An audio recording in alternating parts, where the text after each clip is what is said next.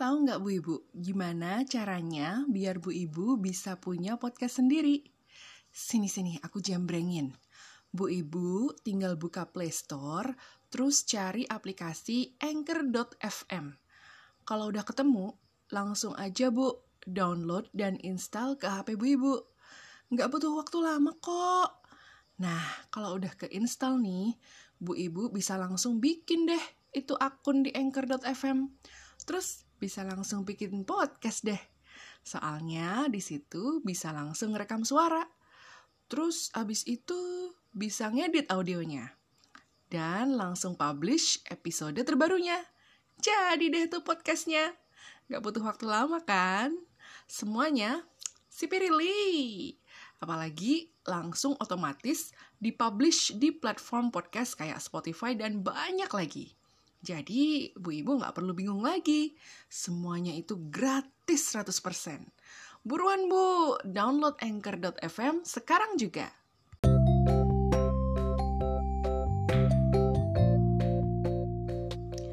Welcome aboard Bu Ibu. Assalamualaikum warahmatullahi wabarakatuh. I'm glad to be back again right here on podcast Bu Ibu with me, Ibu Inung. How are you by the way? Mudah-mudahan Bu Ibu selalu dalam keadaan sehat, bugar, fit, dan tentunya makin cetar membahe nol ya, karena life is never flat. Buat Bu Ibu yang saat ini lagi dalam keadaan ya mungkin unwell gitu, lagi nggak enak body, sakit, lagi meriang, atau mungkin harus bed rest atas anjuran dokter, Aku doain mudah-mudahan segera pulih dan sehat kembali ya. Seger lagi dan aktif berkegiatan lagi. Yang namanya sakit tuh emang gak enak ya bu. Jadi gak bisa ina ini, ina inu gitu segala rupa yang biasa kita kerjain. Tapi mungkin ada hikmahnya juga. Uh, bu ibu jadi bisa istirahat, jadi bisa tahu bahwa memang badan dan pikiran bu ibu itu butuh rehat ya biar bisa ngecas lagi gitu biar energinya terbarukan ya nggak? Tapi ya bu ibu jangan nunggu sakit dulu ya kalau misalnya butuh istirahat. Kalau emang udah capek langsung aja deh take a break. Barang setengah jam aja kayaknya udah cukup ya. Apalagi sambil duduk selenderan atau selonjoran dan enjoy podcast episode kali ini.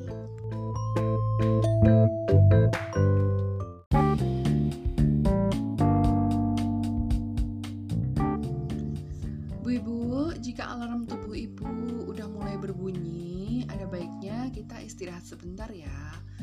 Nggak seharusnya dipaksa buat terus-terusan beraktivitas.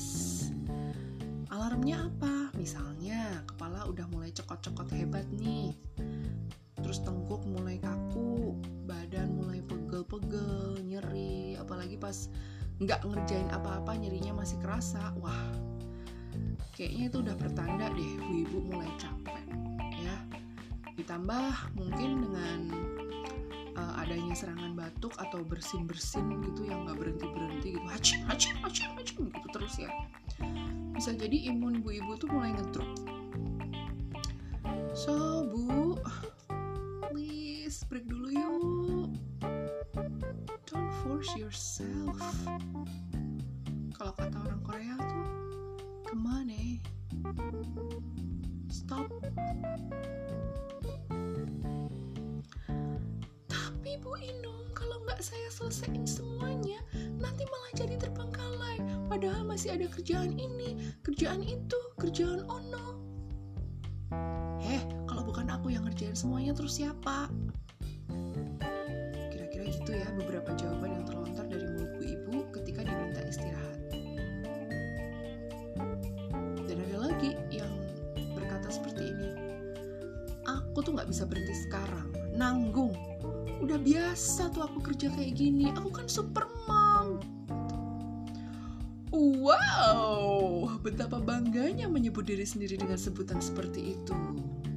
Super mom. Ibu juga pernah mendengar istilah itu ya. Super mom. Apakah ada hubungannya dengan Superman? ada hubungannya dengan Supergirl. Apa itu sebenarnya Supermom? Apa sih kriterianya, standarnya menjadi seorang supermom, menjadi seorang ibu yang super? Sering diidentikan ya bahwa supermom itu adalah ibu yang bekerja di luar rumah sambil mengurus rumah tangga. Jadi working mom tapi juga tetap uh, ngurusin rumah tangga gitu. Ada seorang perempuan namanya Becky Kopitsky dalam bukunya yang berjudul Supermom Myth. Dia menggambarkan sosok supermom adalah seorang ibu pekerja yang mampu menyelesaikan tugas-tugas rumah tangganya dengan baik di dalam bukunya itu, Becky Kopitsky yang seorang penulis, blogger sekaligus ahli parenting ini mencirikan julukan supermom sebagai ibu yang dapat menyelesaikan banyak hal. Wow. Supermom dicirikan sebagai ibu yang bisa menyelesaikan berbagai masalah yang jadi tanggung jawabnya. Misalnya pekerjaan rumah tangga atau proyek di tempat kerja hingga urusan-urusan keluarga. Bahkan katanya nih, supermom dipercaya juga bisa mendeteksi setiap permasalahan yang ada di sekitarnya. Wah, hebat banget nih. Berarti memang dia punya kekuatan super ya untuk mendetek gitu lah ya. Permasalahan-permasalahan yang ada di sekitarnya. Uh, semacam screener gitu ya. dia nggak bisa menyelesaikan segala hal yang berhubungan dengan pekerjaan dan juga rumah tangga, maka supermom ini dicirikan juga sebagai ibu yang bisa menyeimbangkan antara keluarga dan pekerjaan. Maksudnya pekerjaan di sini itu pekerjaan karir dan bekerja di luar rumah ya, entah itu di kantor atau di tempat uh, di tempat lain yang bukan di rumah gitu loh. Jadi supermom ini tuh dinilai punya kualitas untuk bisa menyeimbangkan antara kepentingan keluarga dan pekerjaannya. Gitu, Bu. Jadi bisa dibilang juga, si supermom ini nggak bisa ngilangin ambisi mereka dalam pekerjaan. Jadi mereka tetap meniti karir gitu sampai ke puncak gitu misalnya. Tapi di satu sisi tetap mampu gitu menjadi ibu bagi anak-anaknya, mengasuh, mendidik kayak gitu. Dan dia bisa menjawab tantangan dan tanggung jawab seorang istri untuk suaminya. Jadi tetap ya bisa melayani suaminya dengan baik menyelesaikan tugas-tugas rumah tangga dengan oke okay, kayak gitu. Hebat banget nih supermom nih and then julukan supermom ini diberikan juga pada ibu yang bisa mempengaruhi masalah keluarga dan ngambil keputusan juga maksudnya tuh gini dia tuh uh, bisa memilah masalah-masalah mana dalam keluarga yang sekiranya butuh perhatian ekstra dan segera dicari solusinya gitu loh. Mana yang harus didahulukan uh, untuk dipenuhi kebutuhannya terus dia juga jadi cepat ngambil keputusan atas sesuatu gitu. Dan uh, keputusan-keputusan yang diambil itu dinilai sangat solutif dan sifatnya win-win solution gitu untuk seluruh untuk seluruh keluarga.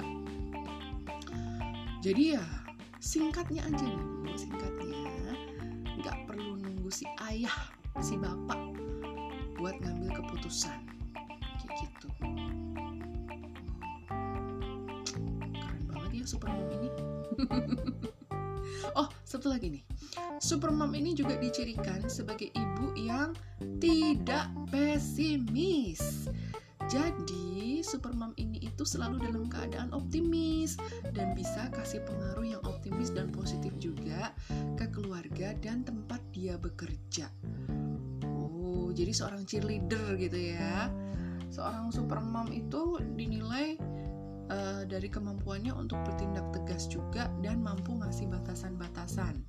Misalnya bisa dengan tegas bilang tidak ke anak-anak. Hmm cuma ini sih aku kayaknya bisa juga ya jadi super mom ya cuma bilang enggak gitu nggak boleh gitu paling nggak itu tadi yang diungkapkan sama Mbak Becky Kopitsky dalam bukunya Supermom Myth tapi kira-kira Bu Ibu Apakah harus seperti itu untuk bisa dijuluki sebagai supermau? Apakah standarnya itu? Hmm.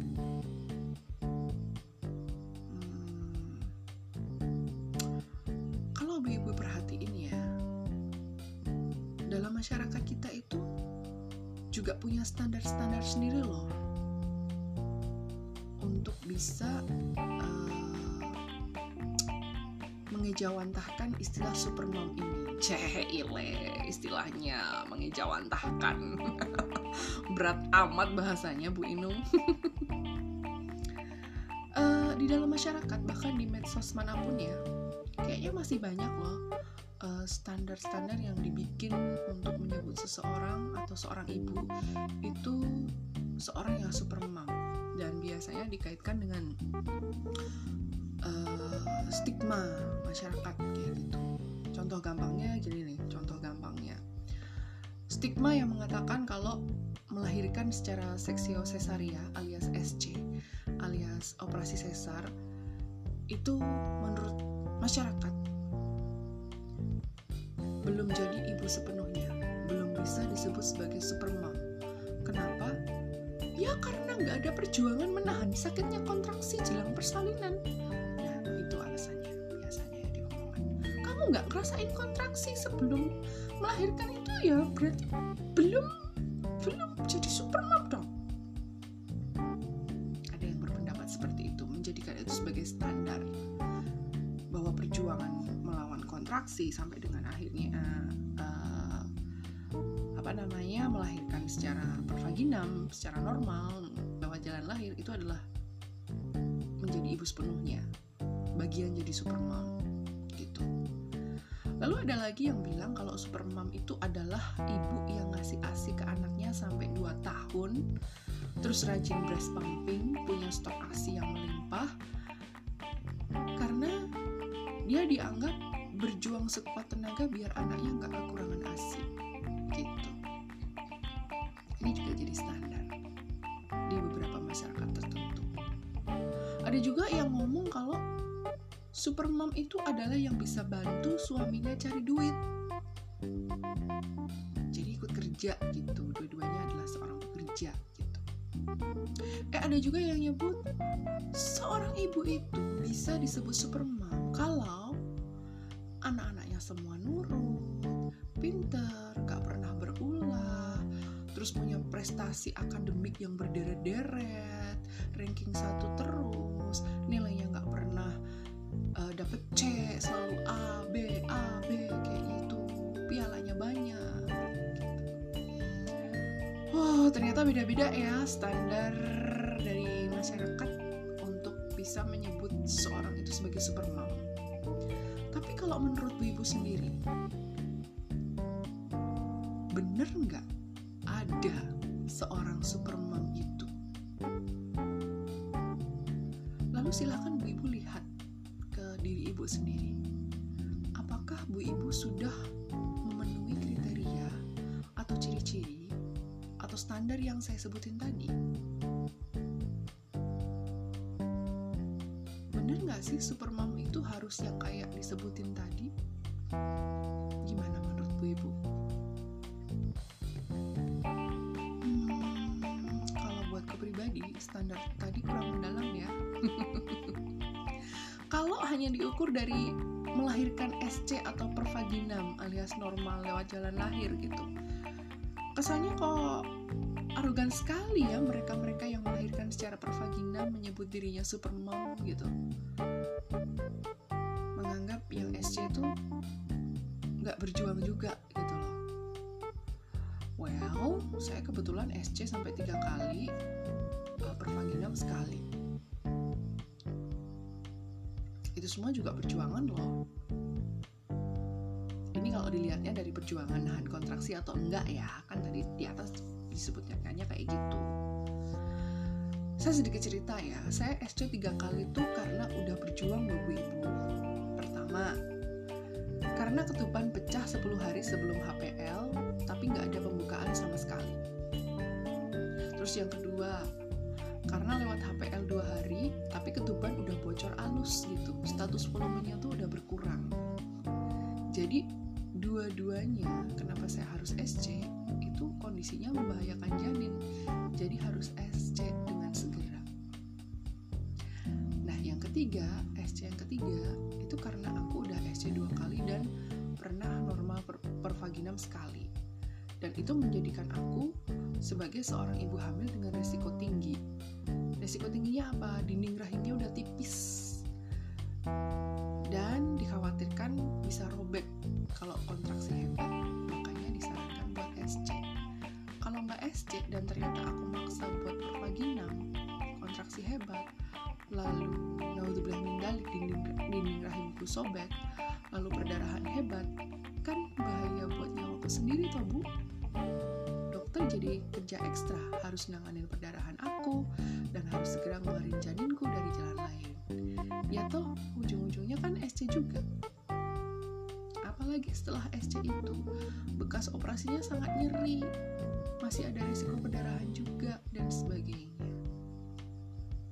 Apakah masih kurang perjuanganku saat melahirkan bu? Ya. jadi jangan cuma dilihat bahwa SC ki males ngerasa kayak kontraksi. Bukan masalah itu.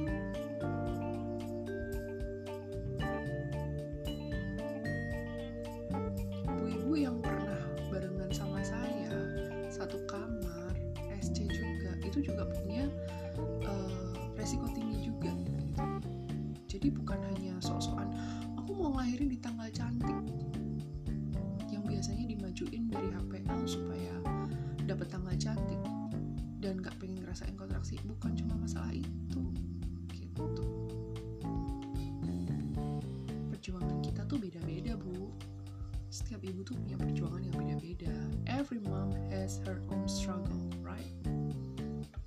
Nah balik lagi ke supermom tadi dikatakan kalau supermom itu bisa disematkan pada ibu bekerja di luar rumah bisa nyelesain segala macam kerjaan rumah tangga.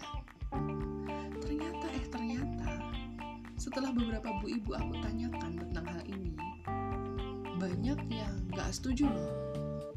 Banyak yang gak setuju. Menurut seorang ibu yang aku interview, ya aku pernah interview dengan beberapa bu ibu tentang ini. Tanpa nyebut namanya ya, untuk menghormati uh, anonimitas beliau. Dia bilang, nggak juga kok. Buktinya sekarang banyak stay at home mom atau full time mom yang juga punya pekerjaan di rumah atau punya usaha di rumah yang menghasilkan tapi tetap bisa ngasuh anak-anaknya dan ngurus kerjaan rumah. Soal supermom adalah ibu yang bisa bantu suaminya cari duit dan gak cuma terima uang doang dari suami lah. Kalau gitu aku mah apa atuh gitu. Terima uang belanja harian dari suami belanja bulanan harus sama suami karena yang punya kredit card cuma dia. Anak-anak minta jajan aja selalu gue bilang sana minta bapak. Ini kok sama banget ya sama aku ya? Gitu. Tapi memang ada yang seperti ini ya gitu. banyak bu ibu yang merasa harus jadi ibu super alias supermom padahal nggak mungkin seluruh urusan rumah tangga itu bisa diselesaikan sendiri oleh seorang wanita, terlebih wanita bekerja. Di satu sisi jadi supermom itu adalah sesuatu yang tidak bisa kita elakkan gitu aja ya. Bu ibu pasti nggak akan denial juga kan kalau sebenarnya juga pengen disebut sebagai supermom. Aku aja deh,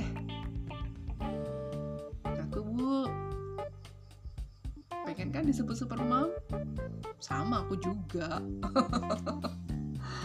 Tapi kriterianya apa gitu loh. Akhirnya jadi super mom itu dianggap sebagai sebuah kebutuhan yang harus dilakukan ketika berkeluarga.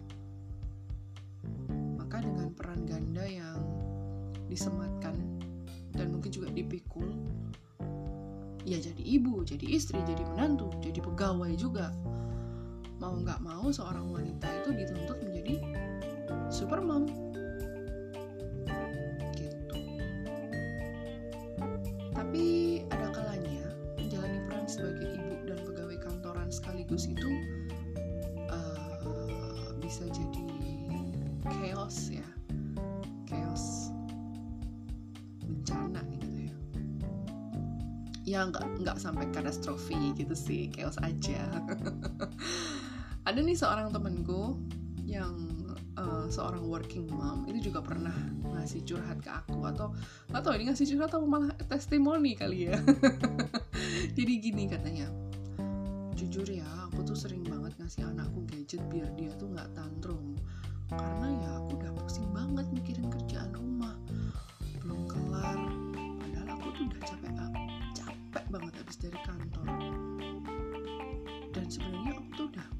kesepakatan sama suami. Kalau screen time itu buat anak-anak itu cuma buat pas weekend doang tapi ya aku gimana biar bisa kerjaanku segera selesai di rumah itu numpuk-numpuk. Jadi anakku biar diem gak kasih gadget aja gitu. Ada juga yang bilang seperti ini bu. Ah udah capek kerja masih harus nyuapin makan anak. Eh anakku malah GTM nggak mau makan masakanku. Ya akhirnya aku kasih dia permen dia snack-snack micin-micin gitu deh biar ada yang masuk ke mulut sama perutnya biar dia nggak kelaparan gitu.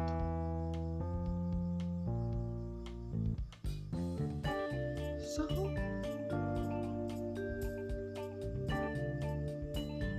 Masih perlu jadi supermom. Menjadi supermom untuk sebagian ibu-ibu itu dinilai perlu. Bahkan perlu sekali untuk sebagian ibu-ibu lah ya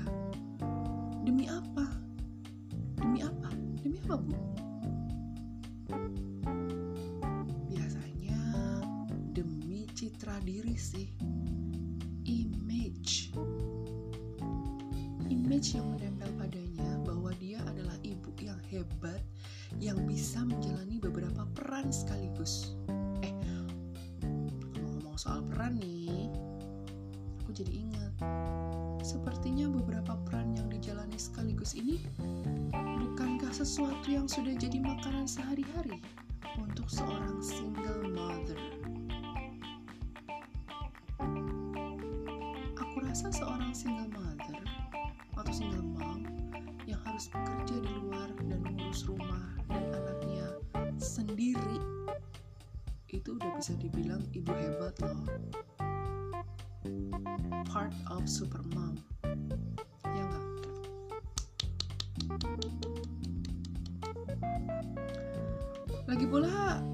jadi super mom itu untuk sebagian bu ibu yang lain mungkin hanya sebuah mitos belaka. Seorang ibu yang super yang punya kekuatan untuk menguatkan orang lain terutama keluarga setiap waktu. Bersikap optimis sepanjang waktu. Bisa selalu solutif tiap kali ada permasalahan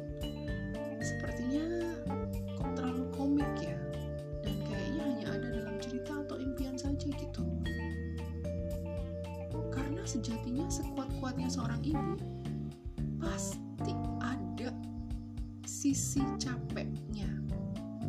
Tetap ada sisi lemahnya. Ada sisi pengen dibantuin.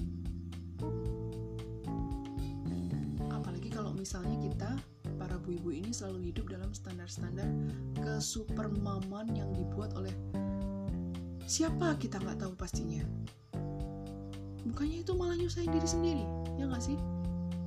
Hidup dalam standar-standar yang yang bikin siapa gitu dan kita mengikuti itu. Nyusahin diri sendiri gak sih?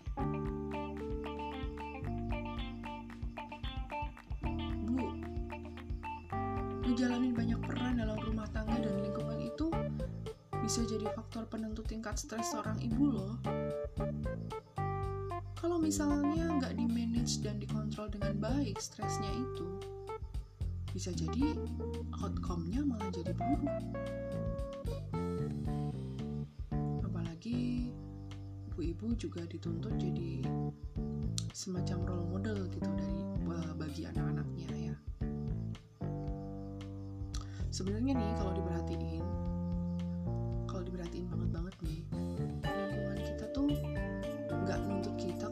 jadi supermom justru kita sendiri yang menuntut diri kita jadi supermom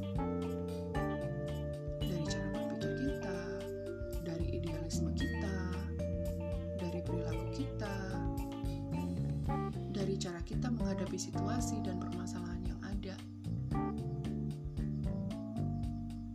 Kadang secara nggak sadar sendiri kan untuk jadi super mom gitu loh. Padahal kita harus bikin prioritas misalnya kalau kita dipekerjakan jadi karyawan karena kompetensi kita ya kerjakan aja apa yang jadi kompetensi kita. Jangan ngerjain di luar kompetensi kita. Especially buat working mom nih. Tanyakan lagi tujuannya bekerja buat apa? Kita kerja untuk siapa? Untuk anak? Untuk keluarga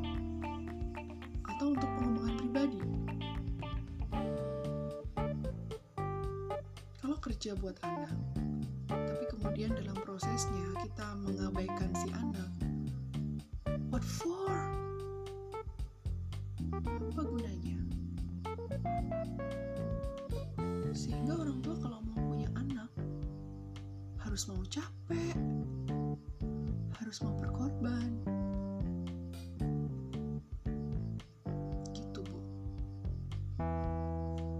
konsep superwoman ini muncul kan ketika perekonomian itu bergeser ke sektor jasa yang ramah terhadap perempuan seperti dunia perbankan, perkreditan, terus ada dunia pendidikan, guru, pengacara dan sebagainya gitu. Memang sih berkat perjuangan perempuan juga banyak perempuan-perempuan yang punya pendapatan besar dan bisa dibilang ngasih kontribusi terhadap ekonomi rumah tangga. Karir perempuan dan pendapatannya jadi mendorongnya uh, menjadi seorang perempuan mandiri yang bisa membiayai ekonomi rumah tangga.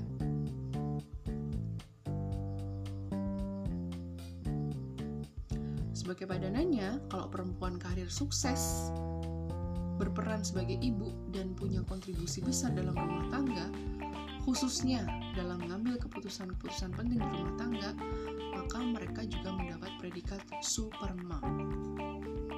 Kira-kira begitu ya.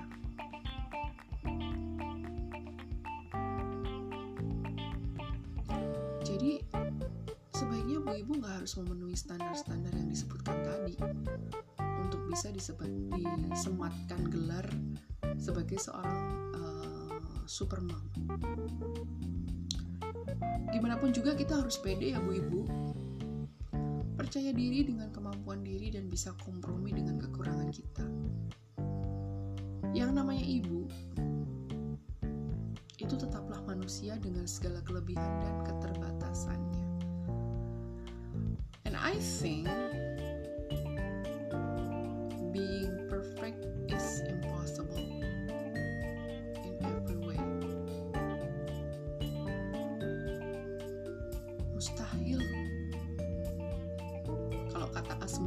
Asmuni Sri Mulat itu hil yang mustahil. Tapi yang mungkin adalah berusaha melakukan yang terbaik. Do your best. Jangan sampai standar-standar super mom yang ada yang dibikin orang-orang kita nggak tahu siapa itu malah bikin kita itu nggak bahagia ya bu ya bikin kita uring-uringan bikin kita capek mikirin omongan orang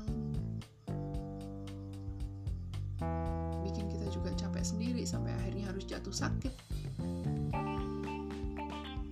apalagi sampai terjadi persaingan pencitraan dengan sesama ibu yang lain bahwa I am the super mom, not you. No, I am the super mom.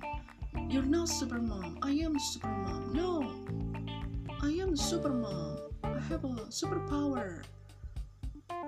Gitu. This is me. I'm the super mom.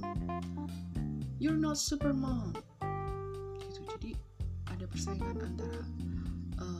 yang lain gitu.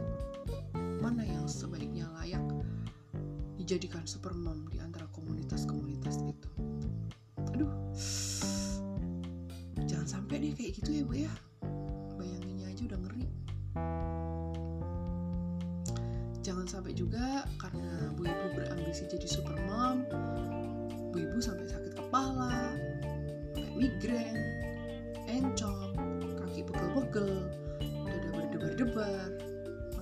berkunang-kunang, batuk nggak habis-habis, akhirnya tepar di infus. Kan malah nggak jadi keluar kekuatan supernya, ya kan? nggak bisa ngapa-ngapain sih. Semoga cepat pulih dan segar lagi ya bu. Cepat sehat. Dan bisa ngerjain segala sesuatunya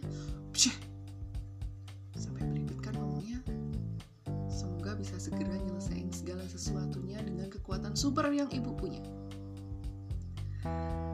thank you for having me here. Jangan lupa bintangin podcast ini ya. Dan nyalain juga lonceng notifikasinya biar nggak ketinggalan episode terbaru. Oke? Sekalian juga dong bu. Silahkan loh di share link podcast ini ke semua teman bu ibu. Eh siapa tahu bisa menginspirasi untuk kehidupan sehari-hari. Oke? Aku ibu Inung dari podcast bu ibu see you on my next episode